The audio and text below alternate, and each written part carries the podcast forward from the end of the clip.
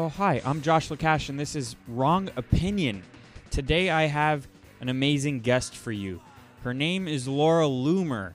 She is a provocateur. She's uh, uh, she's running for Congress in the 21st district in Florida, in Trump's district, Palm Beach, and she's gonna win. She's running against six other Republicans. The primary's in August, and then she's gonna win that easily. She's outraising everyone, and then she's running in uh, in November. November's the election. She's gonna win.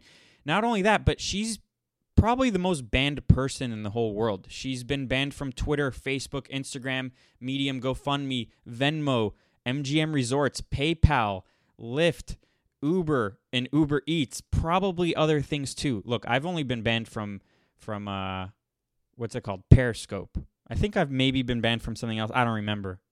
But that's how dangerous she is to the elite, to the deep state. We go into all that. So sit back, relax, and enjoy.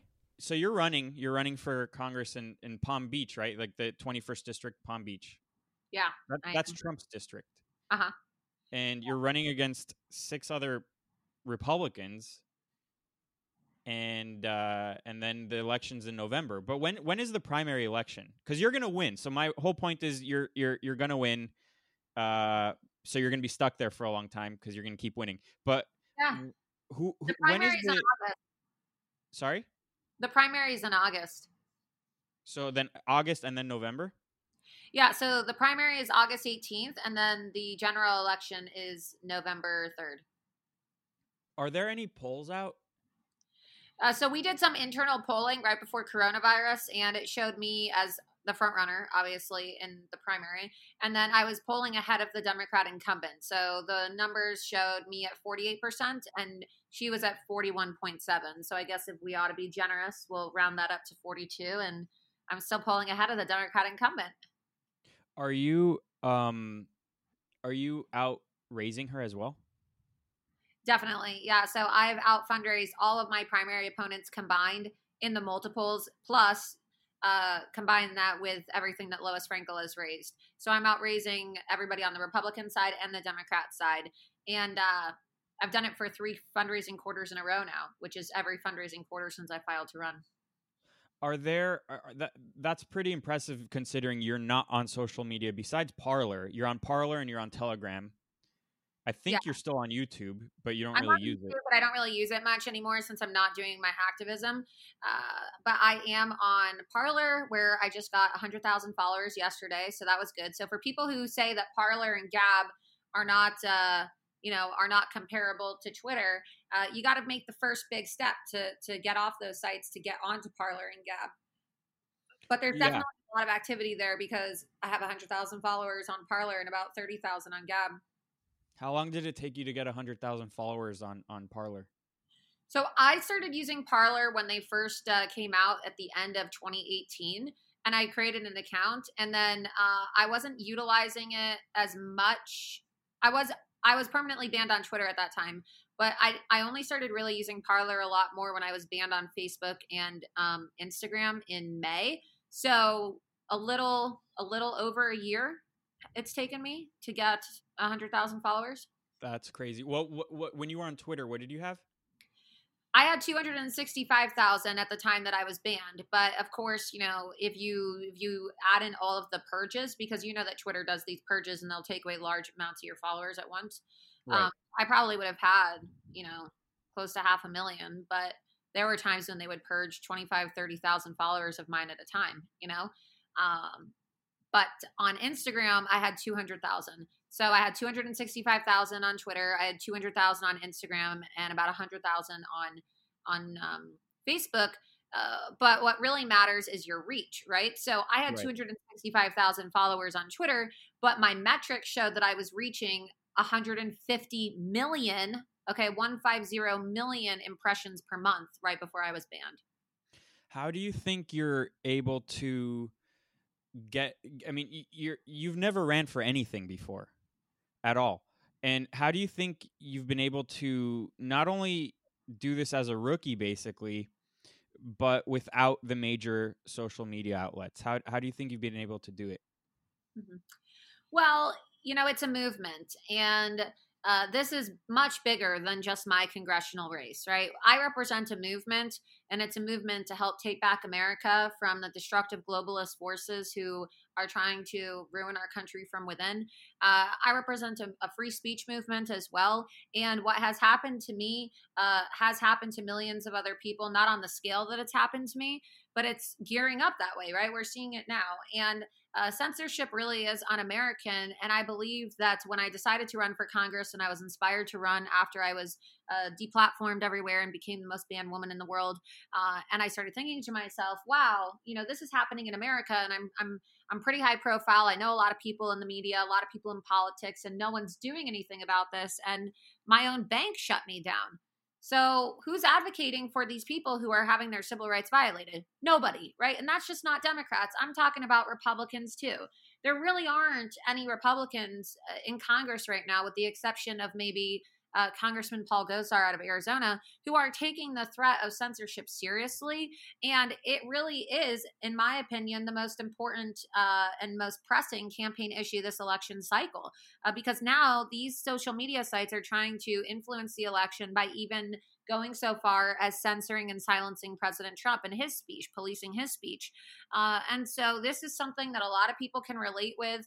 Uh, it threatens the core of what we are as a country. It threatens our First Amendment right and our God given constitutional rights. And uh, without the First Amendment, there really is no America. And that's why I've been able to uh, acquire so much momentum and support for my race, not just here in America, but internationally uh, my race is being reported on. Of course, you can only donate if you're a United States citizen. Perhaps if I was a Democrat, the rules would be different. Uh, but uh, but you know, people all around the world are watching my race. I get I get letters in the mail from people in Hong Kong, people in India, uh, people um, in in Norway, people in Sweden, people all over the world who message me and say that they are watching my race and hoping that I can pull it off because my election victory would be such a blow to these tyrants in Silicon Valley and these tyrants in the left who have created this whole uh, you know, modern day culture built off of cancel culture and, you know, ruining people and shaming people and, you know, publicly destroying somebody's ability to have a fruitful career. Um, mm-hmm. And, uh, and so a lot of people are, are, are inspired by my race why why don't you think other politicians are doing anything about this right now? Because they're bought and paid for. And, you know, the media doesn't do their job anymore. And so you're not going to hear about this in the media. Uh, but if you look at an FEC report, all you have to do is go to the FEC site and pull up the con- campaign contributions of members of Congress. And you have people in the Democrat and Republican Party, right? It's not just the Democrats. Republicans are to blame for this as well taking money from big tech. And honestly, I don't think uh, elected officials should be allowed to take money from big tech. That's probably never going to change due to Citizens United. Uh, but I just think that it's morally reprehensible for elected officials to be taking contributions from these big tech social media companies who are actively and openly, it's not even like they're hiding it anymore, openly silencing, uh, you know, certain people in society with a very clear goal of influencing uh, and and um, subverting our fair election process in this country. And uh, money talks, you know, money talks. And a lot of these elected officials, they don't really care about being a voice for the people. They don't really care uh, about the oath that they took. They care about getting their six figure check in Congress every year and getting reelected at any and all means, even if it means, you know, selling selling off America's First Amendment right to the highest bidder in Silicon Valley or to whichever you know big tech lobbyist walks into your office on Capitol Hill that day. Yeah. Do you think that once you're elected, um, is there? Do you think that there are actionable steps to stop tech censorship, or you think that your your victory will be more symbolic? And do you think that more people, uh, more of your peers in Congress would fall fall in line after seeing that you well, won? And yeah, it's both, but look, it's not just the censorship is- issue. Censorship is one aspect of the problem with big tech, and obviously, it's one that you know seems to get some attention online when people get banned. But the bigger issue is just big tech tyranny as a whole. Uh, it's not just uh, it's not just uh, censorship. You have people being data raped. Okay, these companies are selling people's data, illegally surveilling uh, users, selling their their data to third party users. Okay, uh, I don't know if you have an iPhone, but yeah, uh, I, I, think you do. You do actually. You pop up as blue and gray. Um, but if you check your iPhone right now, well, I'll just have you do it while we're on this interview, and you can check for yourself. Go to your system, your system settings in your phone. Okay, general. Yeah, go to your system settings in your phone. Yeah, I'm there. And look at where it says update. Update. Like software update. Software. Yeah, yeah, yeah. And what does it say? Oh, I think already. I think already installed it. But but you're you're you're you're gonna talk. You're talking about the the what's it called for the coronavirus thing, right? Yeah. So they don't even tell people about this, and you wouldn't even know because, like me, I assume you probably already have automatic updates just selected yeah. on your phone. But Apple now has an update that says that you know they're going to be implementing uh, contact tracing for COVID. And so now these these these big tech companies are going to be surveilling you on your personal devices, which they're probably already doing anyway, regardless of whether they alert you to it. Uh, but why is it their business as to whether or not you have coronavirus? You know, what are they going to do? They're going to give your information to the authorities so that they can come arrest you if you don't abide by quarantine. Well, yeah, it's kind of exactly what they're going to do, and they've already said that's what they plan to do because Google and Apple want to then they've they've already been working on it surveillance apps to track you if you have coronavirus so we are witnessing an absolute destruction i mean you might as well just put it in a fire and you know put it on pay-per-view for everybody to watch because that's what's happening here these democrats and republicans in congress are turning a blind eye as big tech uh, which now compromises uh, one fifth of our economy. It's 2.2 trillion dollars of our economy. Um, they are they are just putting a, a flamethrower to our Constitution, and they're just going down the line, whether it be the First Amendment, the Second Amendment, okay, the Fourth Amendment, total invasion of people's privacy. Um, and this is really problematic because a lot of people now, just because you have these authoritative figures saying, well, go social distance, and if you don't, or you better do this or else, a lot of people don't really have it in them to fight back. A lot of people um, are scared of authority. And so they're just listening. And this is exactly how atrocities over time have happened. This is exactly how uh, egregious civil rights violations occur, or soft genocides, or even full blown genocides end up happening. Is when um, is when uh, people are scared of, of of saying no to authority. Well, yeah, that that software update update reminded me of that video that came out of Canada, I don't remember where in Canada, where the police just showed up at someone's house. They just go in, it doesn't matter. And they are forcing them to go to the hospital to get some sort of checkup for coronavirus. And uh, that's not too far fetched for it to start happening here, especially with, with, with an update like that.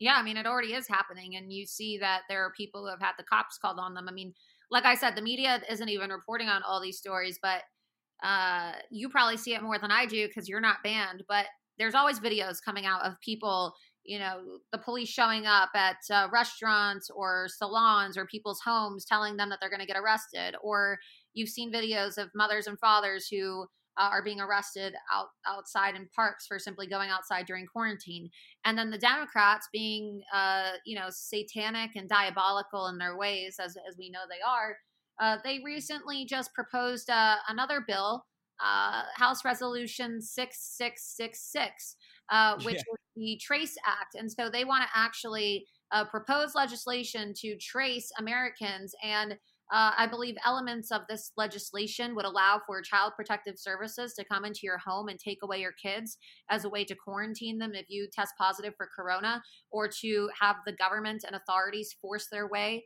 with force into your home uh, to test you against your own will or to uh, eventually force you to take a vaccine when uh, they come up with some coronavirus vaccine. Um, this is this is diabolical. This is this is un-American. This it, is called tyranny. Yeah, it seems like you know in the beginning it seemed like everyone was kind of open-minded. Okay, 14 days to stop the to bend the curve or whatever.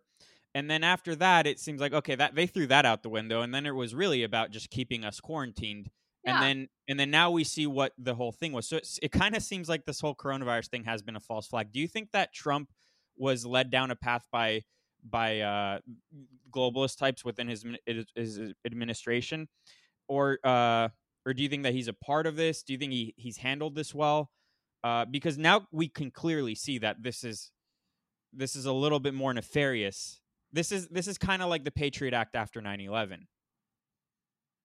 Well, I think that uh, President Trump has definitely woken up to the fact that Dr. Fauci is not uh, not his friend.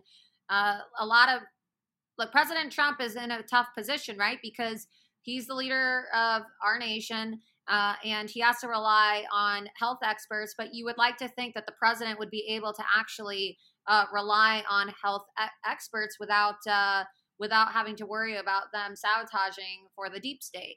And yeah, I think that it's very concerning that Dr. Fauci, you know, the WikiLeaks emails came out and you saw that he was writing letters to Hillary Clinton talking about how he loves her and admires her and and uh, his photographs that came out with Bill Gates and and and um, what's what's her face Nancy Pelosi.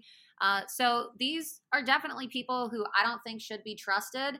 And uh, do I think that the country should have been shut down? Absolutely not. I think that uh, we now see how overhyped the coronavirus was in terms of the CDC projections. I mean, they were talking about millions of Americans dying.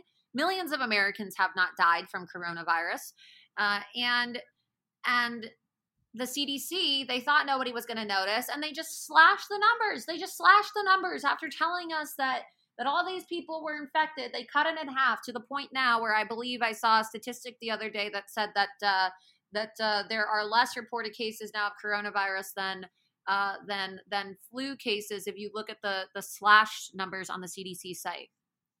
Yeah, and and uh, the the the numbers have been heavily inflated. I mean, they're they're it's a, the whole thing's a lie, and and and also we've now realized that the death rate is way lower. More people have probably had it than we realize. Um, but yeah, I mean, I don't know. But, but speaking of Dr. Fauci, I had Jacob Wohl on last week, and he he kind of took credit for uh, the downfall of Dr. Fauci. Whether that's true or not, I kind of think it's funny. You've worked with Jacob, right? Well, you know, Jacob, uh, Jacob and I, uh, we're in Minnesota together at a time, and uh, you know, we've, um, I guess with the Ilhan Omar thing. Yeah, with Ilhan, I, I had already done my investigation, but then he and uh, Ali wanted to do a uh, a documentary, and they asked me to come out, and so I did. But yeah, I know Jacob. I know Jacob and his dad. Uh, very nice guy. Uh, represented me when Gavin Newsom pressed charges against me for trespassing and tried to have me thrown in jail. Uh, and so his father, um, you know, represented me and got the charges dismissed. Yeah. Nice. Yeah, I I actually I admire Jacob's tactics.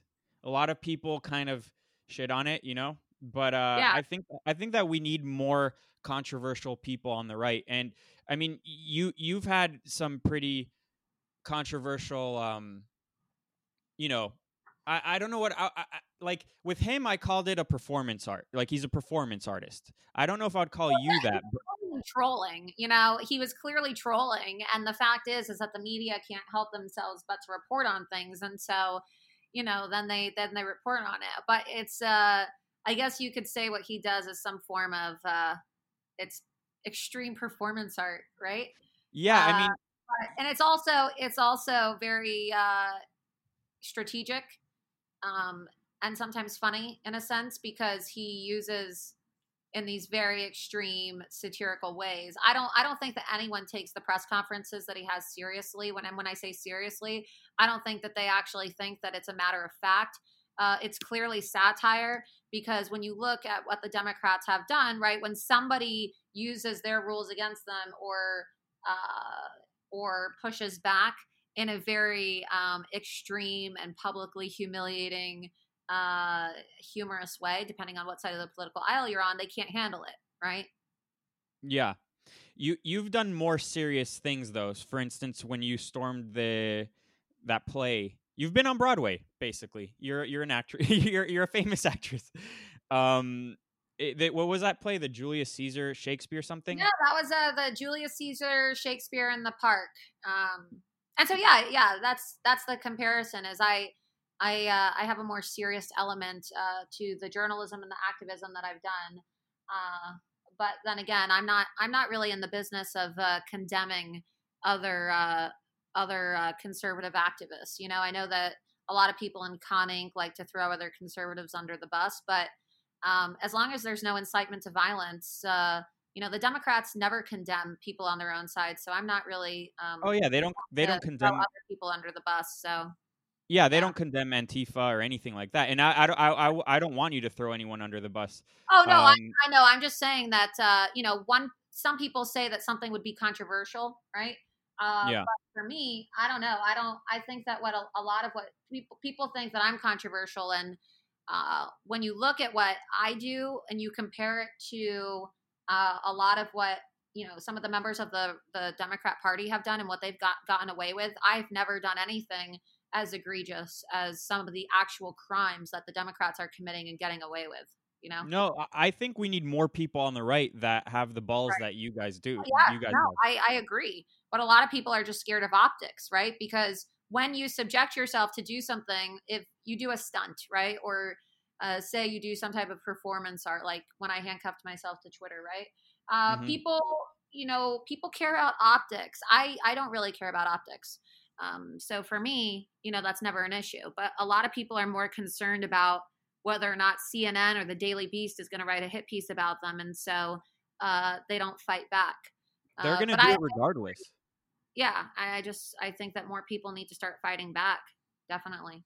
Well, I mean, I mean, think about it like this. That's how uh, they put someone stale like Romney up there, or uh, McCain or Bob Dole or whatever, and that's how you just keep losing. That's a recipe for you know disaster.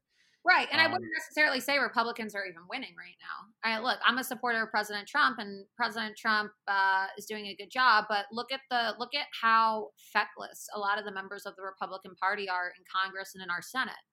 You know, I mean, they allowed for the impeachment proceedings to take place and they they weren't i don't think that they fought back right i mean in the in the senate okay fine but but uh, it just seems like a lot of um, a lot of the members of congress have almost been uh, neutered you know? They're just very complicit and uh, non-confrontational and by nature that's what a conservative is. I think that's why it's kind of tough to for instance bring young people on our side because we're our whole pitch philosophically speaking is let's go let's let's kind of go back to how things were. Let's have a little bit more simpler lives. Let's not go to the extreme like progressives talk about progressing but at what cost you know that no one ever asks that but but i think that by nature conservatives just especially after losing the whole gay marriage thing and all that they kind of just want to be left alone they don't want to participate in the culture war i think that's wrong that's why I'm on your guys' side. That's why I like what you and Jacob and everyone else does, and even and Milo and everyone, you know. Right. Um, but yeah, I, and and uh, so I I remember seeing a lot of you. I mean, obviously, social you had social media and all that, but um, for instance, with the the Shakespeare in the Park thing, uh, Sean Hannity had you on on. Are you are you blacklisted from Fox News?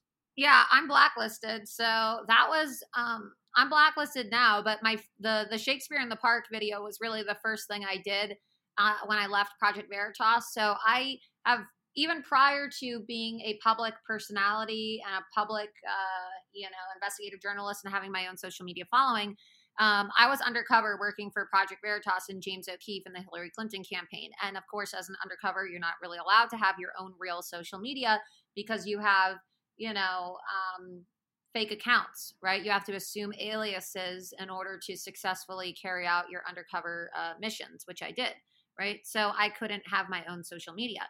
But then when I left, right, I, I stormed the stage of Shakespeare in the Park in New York and protested the incitement to violence against conservatives. And mind you, that was the same week that Steve Scalise got shot.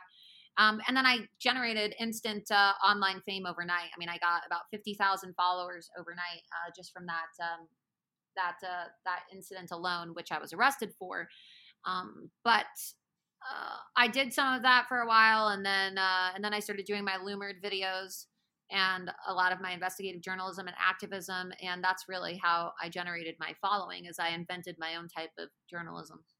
But why why do you think, um, for instance, Fox News has blacklisted you? I know they blacklist a lot of people they blacklist a lot of people. And look, Roger Ailes isn't there anymore, and there's a new woman named Suzanne Scott. And uh, the management at Fox isn't conservative like a lot of people think it is. It's actually liberal. The Murdoch brothers are married to these very progressive, you know, anti-Trump women who uh, want to basically turn Fox News into CNN. Uh, and so they made all their their top talent sign contracts uh, saying that they weren't going to be very politically involved this year. They can't publicly endorse people.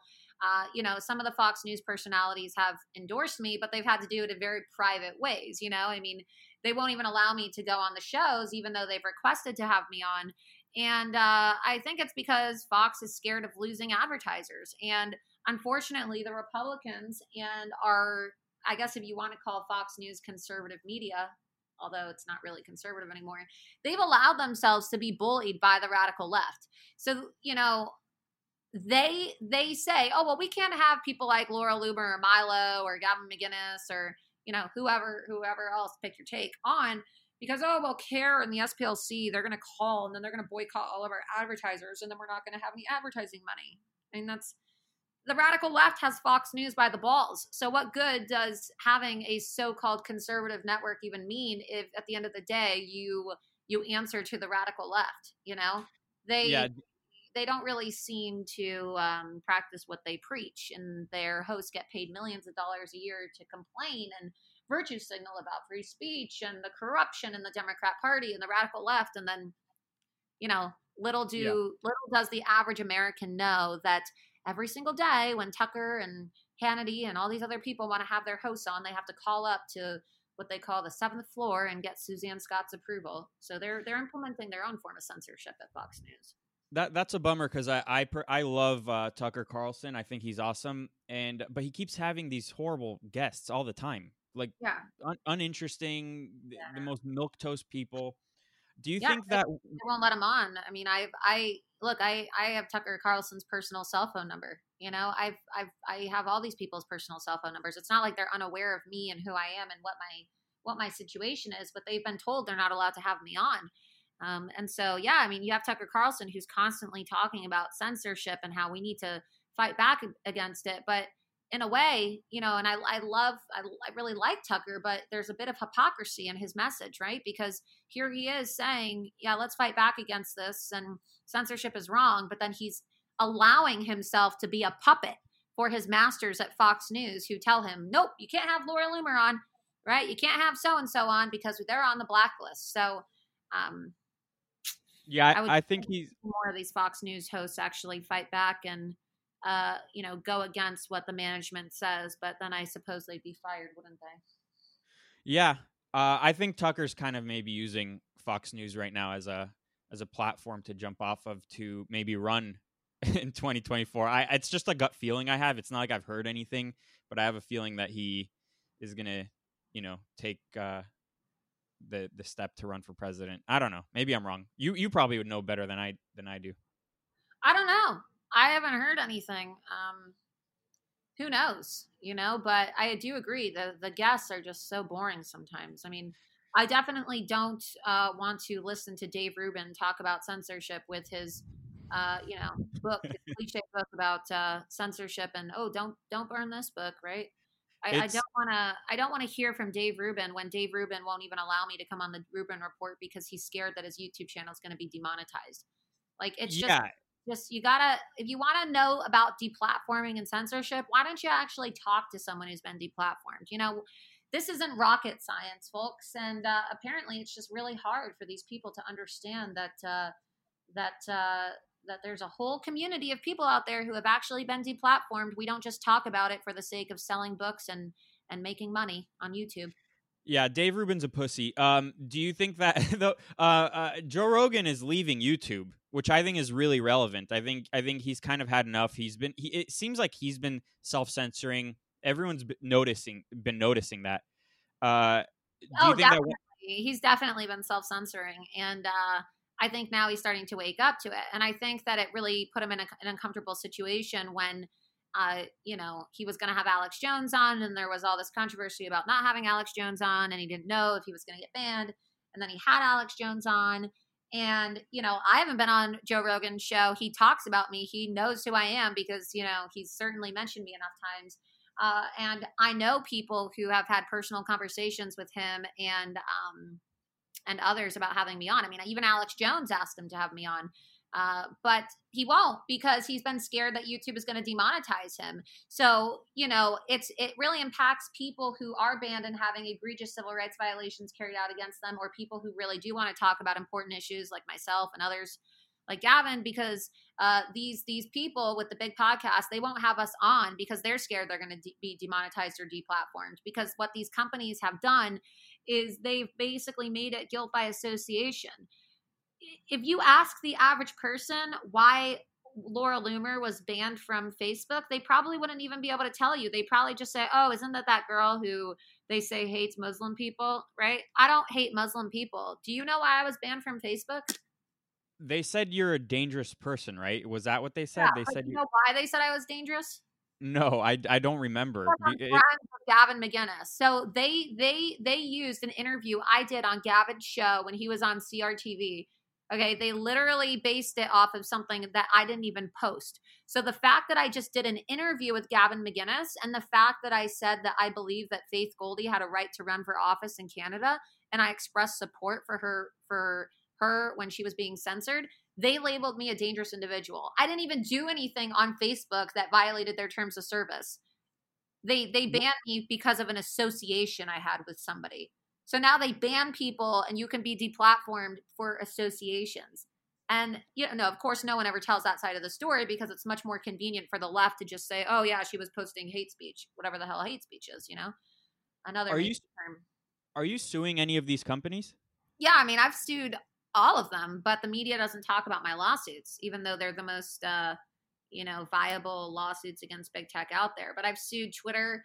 I've sued CAIR because it came out in the Wall Street Journal that CAIR, which is a terrorist organization, stands for the Council on American Islamic Relations, privately lobbied Twitter to ban me. Uh, so I sued, and um, that's on appeal right now. And then I also have an antitrust case against Google, Facebook, Twitter, and Apple for uh, violations of the Sherman antitrust law and censorship of conservatives. Uh, that's going to be that's being heard in the D.C. Circuit Court of Appeals. I was supposed to have an appeal. Uh, I was supposed to have my oral arguments in D.C. on April fifteenth, but this Chinese virus ruined that, along with many of my other endeavors that I had planned. And then yeah, I w- a defamation lawsuit against Facebook uh, because they labeled me a dangerous individual. And then not only did they label me a dangerous individual, but then the day that I filed my lawsuit, they changed their terms of service to say that it was okay for people to post death threats against people who they deem dangerous. when you win, are are you going to be able to get back on Twitter because you're going to be a, a politician? You're going to be an elected official. Well, are they? I, Gonna, I doubt it, but that's going to be really interesting, right? Because they've testified under oath that they um, that they are not politically biased, right? That they don't censor conservatives.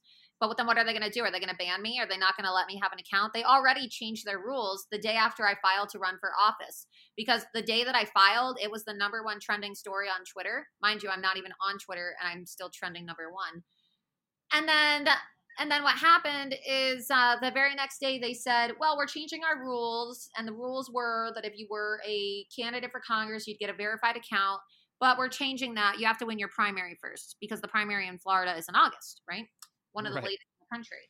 So then all these social justice Democrats who are uh, running against Democrat candidates, right? You're talking about these full blown communists who are trying to unseat uh, Democrats like AOC did they're like, oh, well, that's not fair to us. Okay. We want to have verified accounts. So then Twitter, being a radical leftist company, gave in to the social justice Democrats and said, okay, well, uh, that's fine. We're just going to change our rules again. And every single candidate running for office gets a verified check mark.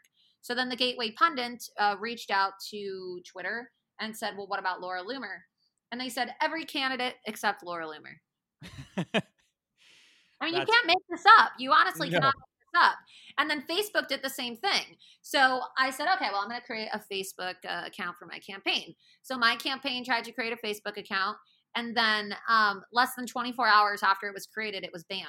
And then Breitbart reached out to Facebook, and Facebook said, Well, we're creating a new rule today. And the new rule is that if you've been previously banned, uh, it doesn't matter if you're running for office or if you even become an elected official, you can't have access.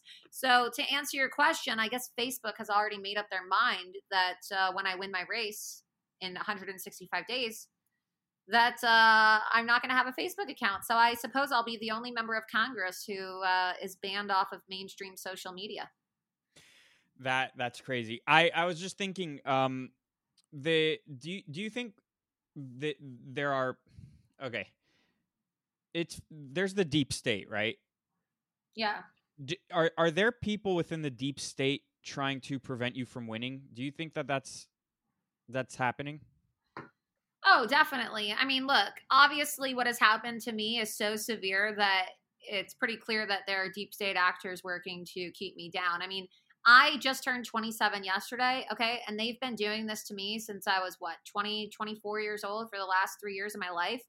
Uh, do you really honestly think that these companies are just going to go after uh, a then 24 year old girl with everything that they had and and do you think that that uh, you know America's banking institutions and payment processors are going to go after me unless I really posed a, a, serious threat to the deep state?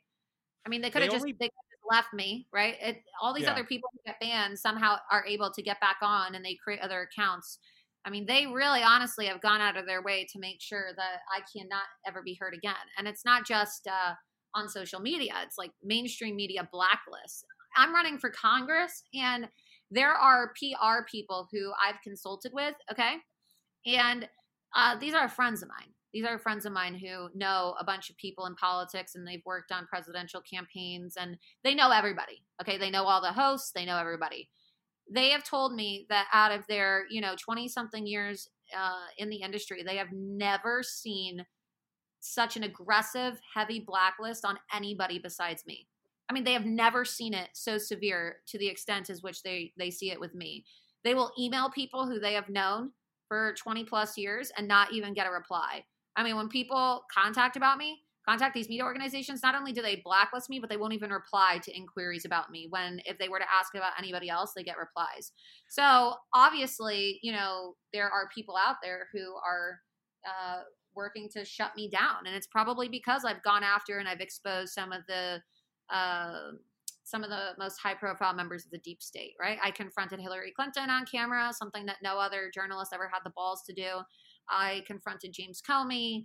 Uh, you know, I put illegal aliens on Nancy Pelosi's lawn. Keith Ellison, who was the deputy chair of the DNC, had to resign because of my investigation. Okay, I've gone after the Islamo fascist uh, propaganda arm of the Democrat Party, and I'm talking about CAIR. and I've, you know, exposed a lot of their secrets and a lot of things that they never wanted out. I single-handedly took down the women's march. You know, I've done a lot of damage to the Democrats and these these people who have invested a lot of money into into seeing our country fail. And so without a doubt they're coming after me, you know? And there's things that these people have done to me that I can't even talk about for the safety of my own life uh that, you know, are are are happening outside of social media. So if they can't stop you from winning, do you think that you'd be more in danger? Because they, they've done everything else to stop you. Yeah, I mean, look, I I I know. Look, these companies already incited violence. They pretty much put a fatwa on my head when they said it was okay for people to kill me. So I know these people want me dead. I mean, that's that's pretty clear. Uh, that's that's pretty evident. So you know, I, I remain vigilant, but I'm also not going to allow them to stop me or threaten me or prevent me from from doing what I want to do. And uh, that's the thing is they thought that I was going to give up and that I was just going to go away after they silenced me.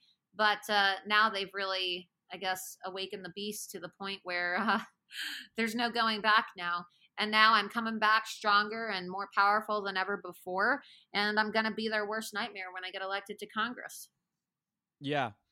You're you're pretty much you like like you mentioned before. You're not just banned on Twitter or Facebook, uh, but you're pretty much banned from ba- certain banking institutions, Uber Eats. Yeah, uh, pay, food delivery. Pay, I mean, how do you get banned from Uber Eats? It's crazy. You know? Yeah, that doesn't make sense to me. It's not like you're going to ride in a car with anyone. Yeah. So, I mean, they clearly have it out. And what they're trying to do, too, is they use me as patient zero. They use Alex Jones and Milo and Gavin as patient zero because they want to see in a case study like how far they can take this, right? So they clearly have bigger goals to implement this on mass amounts of society, which is now what they're starting to do with coronavirus. They're starting to shut people down and, you know, censorship on a global scale has just been put on steroids over the last 3 months of quarantine, right? Uh, so it's only going to get worse and Twitter just the other day they changed their terms of service to say that uh, that you can now be banned for no reason. So, what a convenient thing to have in your terms of service in an election year. You can be banned for no reason. So, if you tweet MAGA or Trump or maybe Laura Loomer for Congress or maybe if you post a meme about Joe Biden or you post factually correct information about vaccines and the Chinese virus, you'll be banned without any reason because they don't they don't uh, they don't uh, need to have a reason now according to their new terms of service. So yeah, the the, the scary thing the scary thing is is that there needs to be greater pushback from more people on the right because where do you go? Where do you like what country can you go to? You can't escape anywhere. We have pretty much the whole world wants to live here for a reason. Right. So where the hell do we go once this becomes the norm? I always ask people that question and that's why I think it's it's important to to preserve the first amendment to, to preserve the constitution as a whole. Yeah, you're right. I mean, of course, uh, people want to come here because they want to come here because people are persecuted in other parts of the world. Why? Because they don't have a First Amendment protection. They don't have. It's not just free speech. Okay, it's not just free speech that the First Amendment covers. We're talking about freedom of association, the right to assemble. Okay, in other parts of the world, you get shot and killed. You get jailed if you protest your authoritative uh, regimes. Right? You get imprisoned for the rest of your life, depending on some places in the world uh, you know, that's what separates us from all these other countries. And the Democrats are just trying to turn America into this third world shithole uh, governed by uh, totalitarian, draconian policies. And uh, they don't have any regard for the Constitution. Uh, they're clearly not even teaching civics in school anymore. They don't want future generations of students to uh, have any sort of nationalism or patriotism or love for country, which, you know, is found within our founding documents. Okay. Um, so they they want to destroy us from within, and uh, what better way to do that than uh, than uh, knocking off every single right in the Constitution down ballot? Yeah. What uh, you you mentioned um, they don't teach civics or anything in schools anymore. Uh, what do you think about the public school system as a whole, like in general? Well, I think it's awful. I mean, you have these teachers. A lot of them are on tenure. A lot of uh, schools are getting Title IX, uh, you know, Title IX funding. They're getting they're getting uh, money from the government, and really what they are, they're communist indoctrination camps, and uh, just what we're seeing. And it's not every single school. You know, there are some there are some exceptions to the rule, and not all teachers are like this, but it seems like you send your kid to school and they just get programmed. They get programmed into becoming little radical leftists. And it's shocking, you know, because I am 27. I grew up every day i got i went to school elementary school and we began our day by by standing up saying the pledge of allegiance and um and even when i was in school even though there's you know separation of church and state of course uh, people didn't go crazy if there were religious symbols in the classroom. And now you know forget about saying the the the, the pledge. You have elected officials like ilhan omar that are signing off to ban the pledge of allegiance in certain parts of the country you know? So um it's definitely uh, dangerous. I'm I'm a fan of of of homeschooling, and I think that uh, that's probably going to become more popular. And maybe that's the silver lining of the Chinese virus, right? Is that people got to stay home and they got to realize how their kids really aren't learning anything in school, you know, and how yeah, they're they're glorified daycares, and how and and how you can teach your kid a lot more and this isn't for everybody because not everybody can homeschool, right? But uh, but I think a lot of people are starting to be woken up to the fact that wow, what is my kid learning? They're home with their kids, so they're actually able to supervise what their kids are learning in school right now, you know. And I've been getting screenshots from people um, from their kids' homework, and I saw one the other day that asked a uh, you know a high school student to define what what hard pornography was. I mean, why are you? I saw that. I saw that. That was to define hard pornography. Another friend of mine out of Texas sent me a screenshot from an online school curriculum where um, they were asking students what jihad was. Okay. And they were, of course, there wasn't a correct answer because not only are they trying to indoctrinate your kids to be communists, but they want your kids to be Islamo fascists. Okay. And so they want your kids to think that that uh, that there's nothing violent about Islam at all. Okay. And uh, uh, but then the, the they want your they want your kids to also uh, grow up to be atheists who are only tolerant of of uh, policies proposed by what is referred to as the Red Green Axis or the Red Green Alliance. This this alliance between communists and and jihadists, and we see that right there's there's lawsuits that have literally been filed in in uh, schools across the country by mothers who said that teachers were trying to convert their kids to Islam. They're having them recite the Shahada. Oh, they can do that, but not not the Pledge of Allegiance. Right. I mean, how is that acceptable? Yeah, the the, the disdain for this country it, it's insane. Because I I went to a Jewish private school and we also did the Pledge of Allegiance. Uh, it was normal back then. Yeah, and I didn't Um, even go to private school. I went to public school. I mean, up until high school, and then I went to boarding school. You know, I went to boarding school starting eighth grade. But you, when I uh, when I was in kindergarten and whatnot, all the way up to seventh grade, you start the day with the pledge. You know, every day. Yeah, they, they it's funny because like like the, we've we've noticed pretty much since Gamergate, since Milo came onto the scene and all that, that college campuses were horrible and, and they're they're indoctrinating kids and all that. But really, the reality of it is that the indoctrination starts in kindergarten. It starts right away. It's not like it just happens. It's not like people get radicalized uh, all of a sudden when they're 18 years old. I think it's dangerous. Well, yeah. I mean, it starts. Look, by the time you're 18 years old, the socialization process ends. Okay. Socialization is supposed to take place within a person's home, and socialization takes place between the ages of what five to five to five to 12 or so between those between those few years of your life you're you're socialized. So by the time between the ages of 5 and maybe i don't know 12 or 13 you are socialized by your family into adopting certain political views certain religious views and certain uh, moral codes of conduct. And so if if the public school system is able to corrupt people in the most uh, pivotal time of the socialization process in their lives, by the time they get to college, they're already going to be little radical leftists, you know? Yeah. I want to go back to the Ilhan Omar controversy. So it's pretty conclusive she married her brother. You exposed that.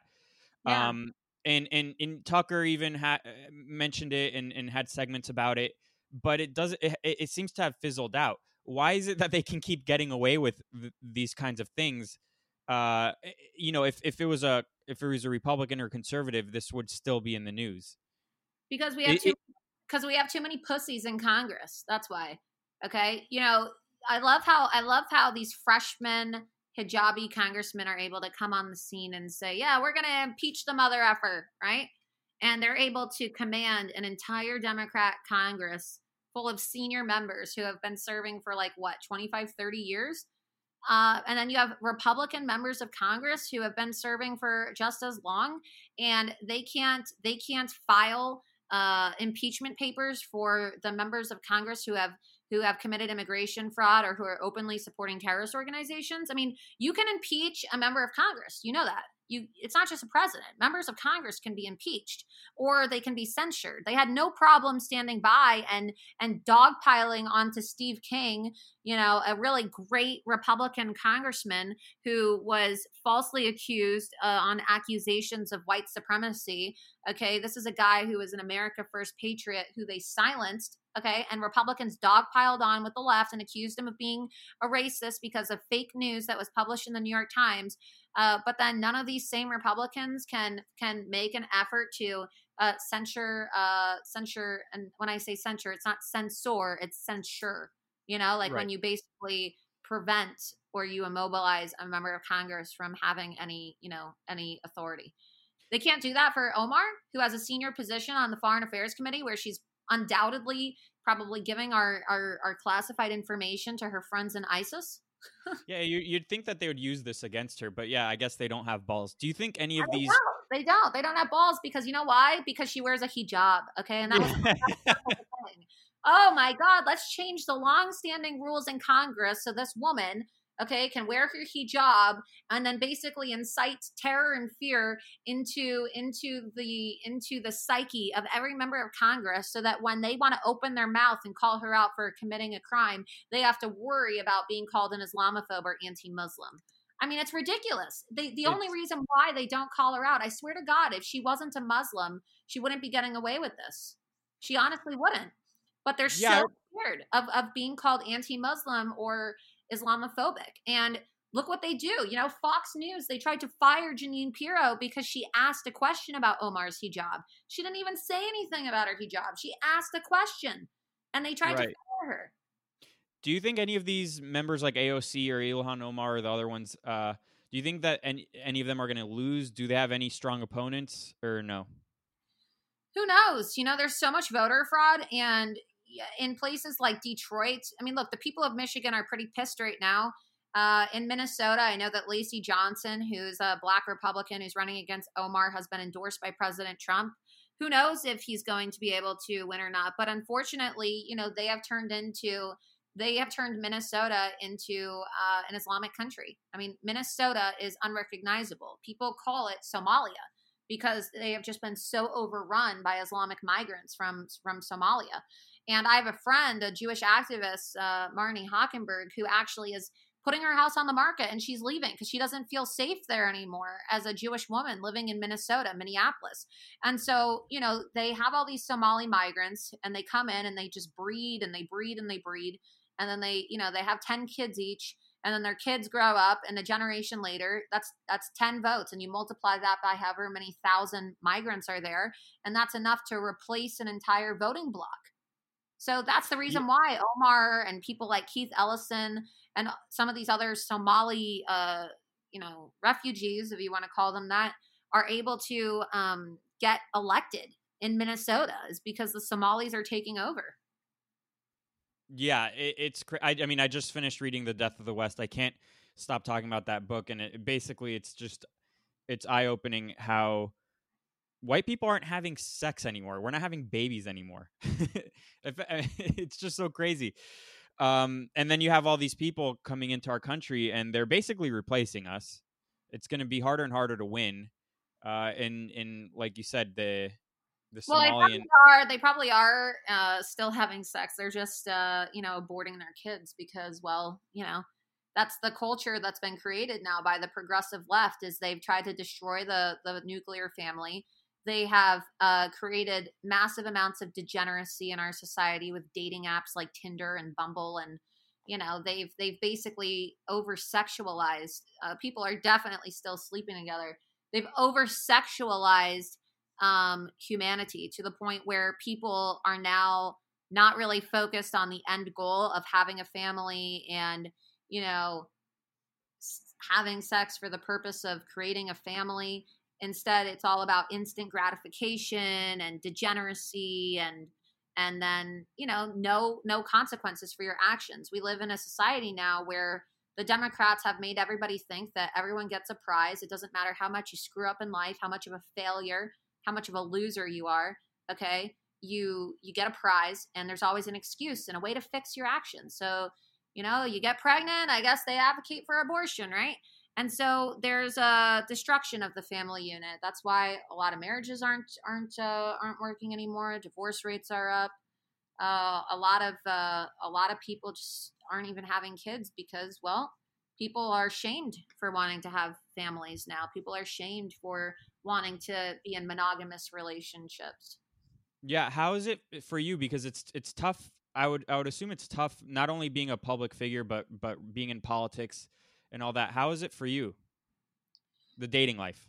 oh well it's practically you know non-existent it's hard you know and uh it's it's difficult because as a public figure you have to worry about people wanting to take advantage of you you know and Mhm. so um i don't want to sound you know cocky when i say this but it's also kind of hard to meet people who are on my level right and so for me if you know i meet someone and the conversation is very surface level or they can't really communicate with me on the level that I want to communicate, it just doesn't work, right?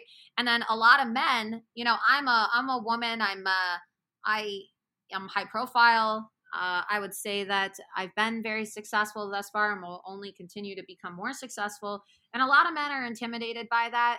And then, like I said, a lot of people are just very degenerate. Uh, even when you do meet somebody who you can connect with, a lot of people just don't really value monogamy anymore.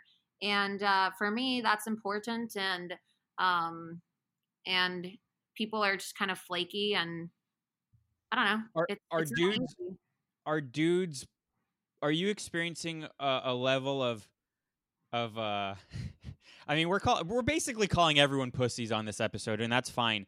But Yeah. uh, but is it tough? I mean, you're in Florida though. I, I would assume that it's it's you, there aren't so many pussies there that you'd go out with some alphas, is, or, or that's not the not, case. it's not even just even if you meet somebody who is a quote unquote alpha or somebody who you can get along with. Like I said, it's this issue of of degeneracy in our society now that makes people more interested in instant gratification, right? And so people are willing to throw away good relationships or relationships that could be good uh, for the sake of you know, like I said, instant gratification or uh, they've been led to believe that monogamy is not uh, is not uh, is not good, right? And I, I blame dating apps for a lot of that, and um, Oh yeah, it it, it, hard, it came. you know?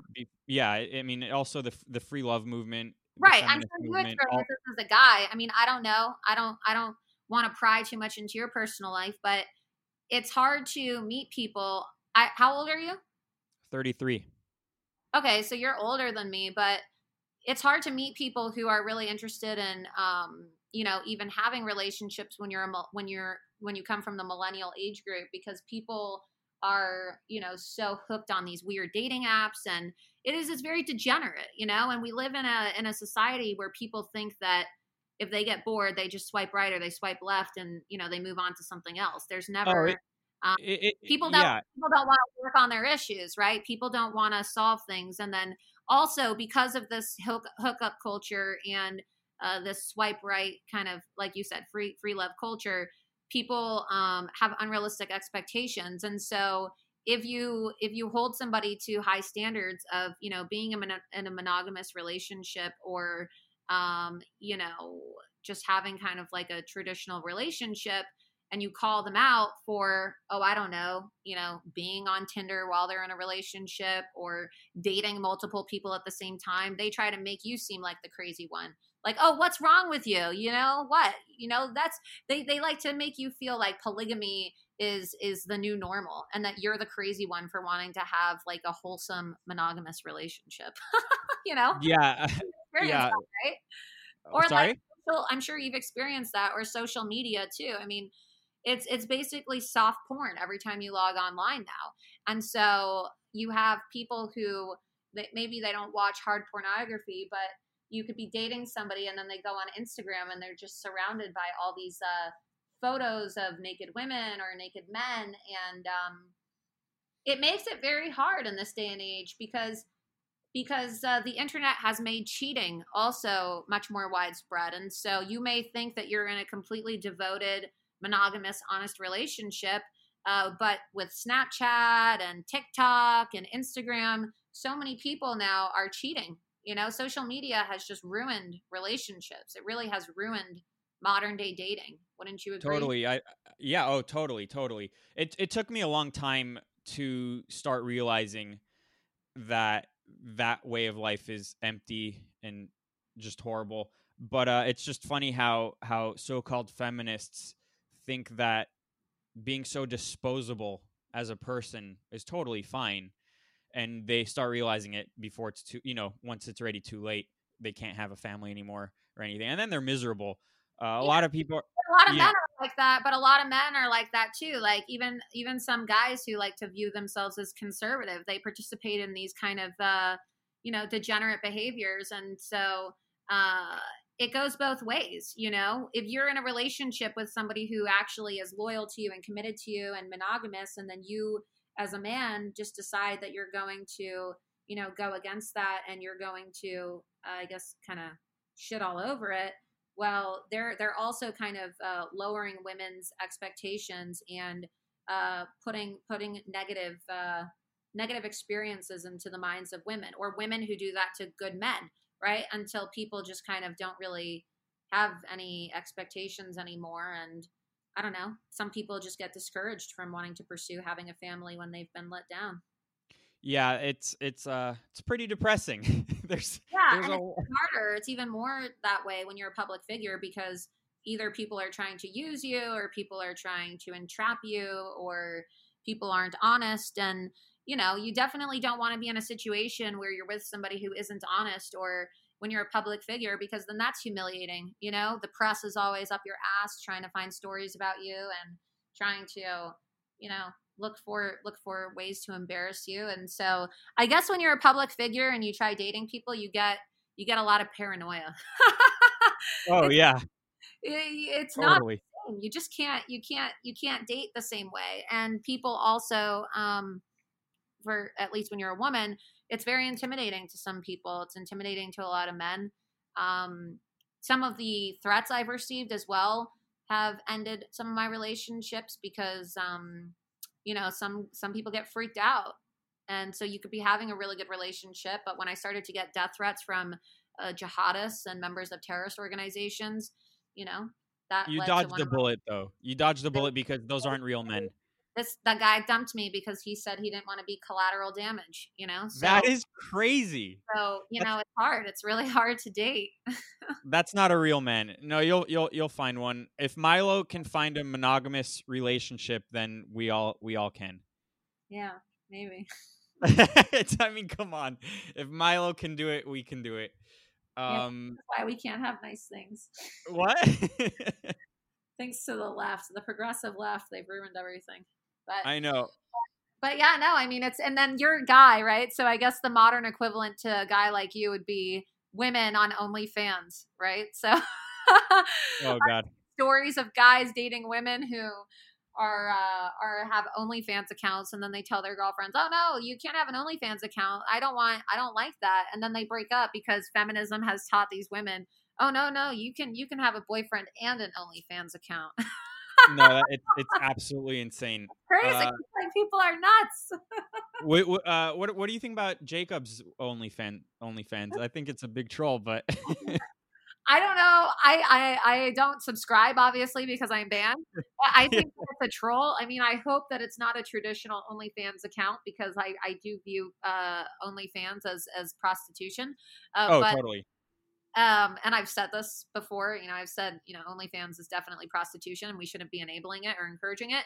But I don't know if it's a troll because the left wing media is so obsessed with him. And so maybe it was an idea where he got basically all these leftist reporters to pay on a company dime to get Jacob's OnlyFans oh man, I, I really hope that's true. So he I could really be making all true. this money potentially from you know obsessed lefty reporters who are writing stories about it because that's what they get paid to do because god knows there aren't any more important news stories in the world right yeah um, we're pretty much out of time but is there anything else that you want to add where can people follow where do you want people to follow you and and donate to your campaign and and all that uh, well, people can follow me on Parler or Gab at Laura Loomer. I'm also on Telegram. I guess that's where you follow me, right? Or where do you follow me? Yeah, I follow yeah. you on Parler and on Telegram.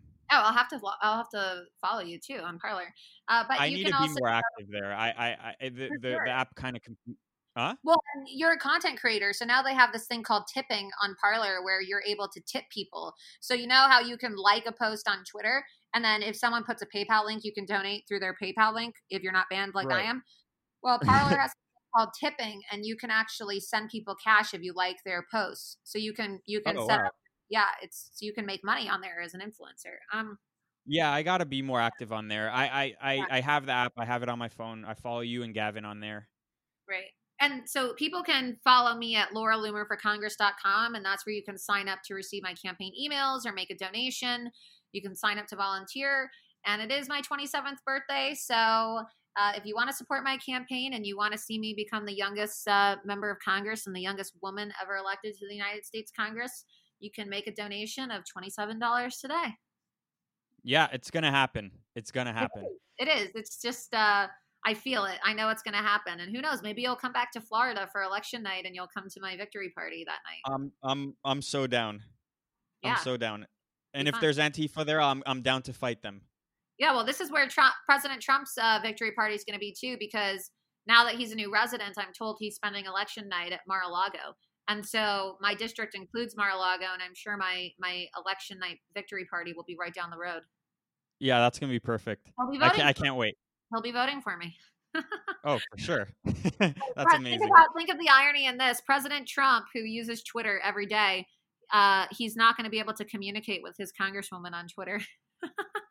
No, we'll find we'll find a way to get you back on, even if you don't want to.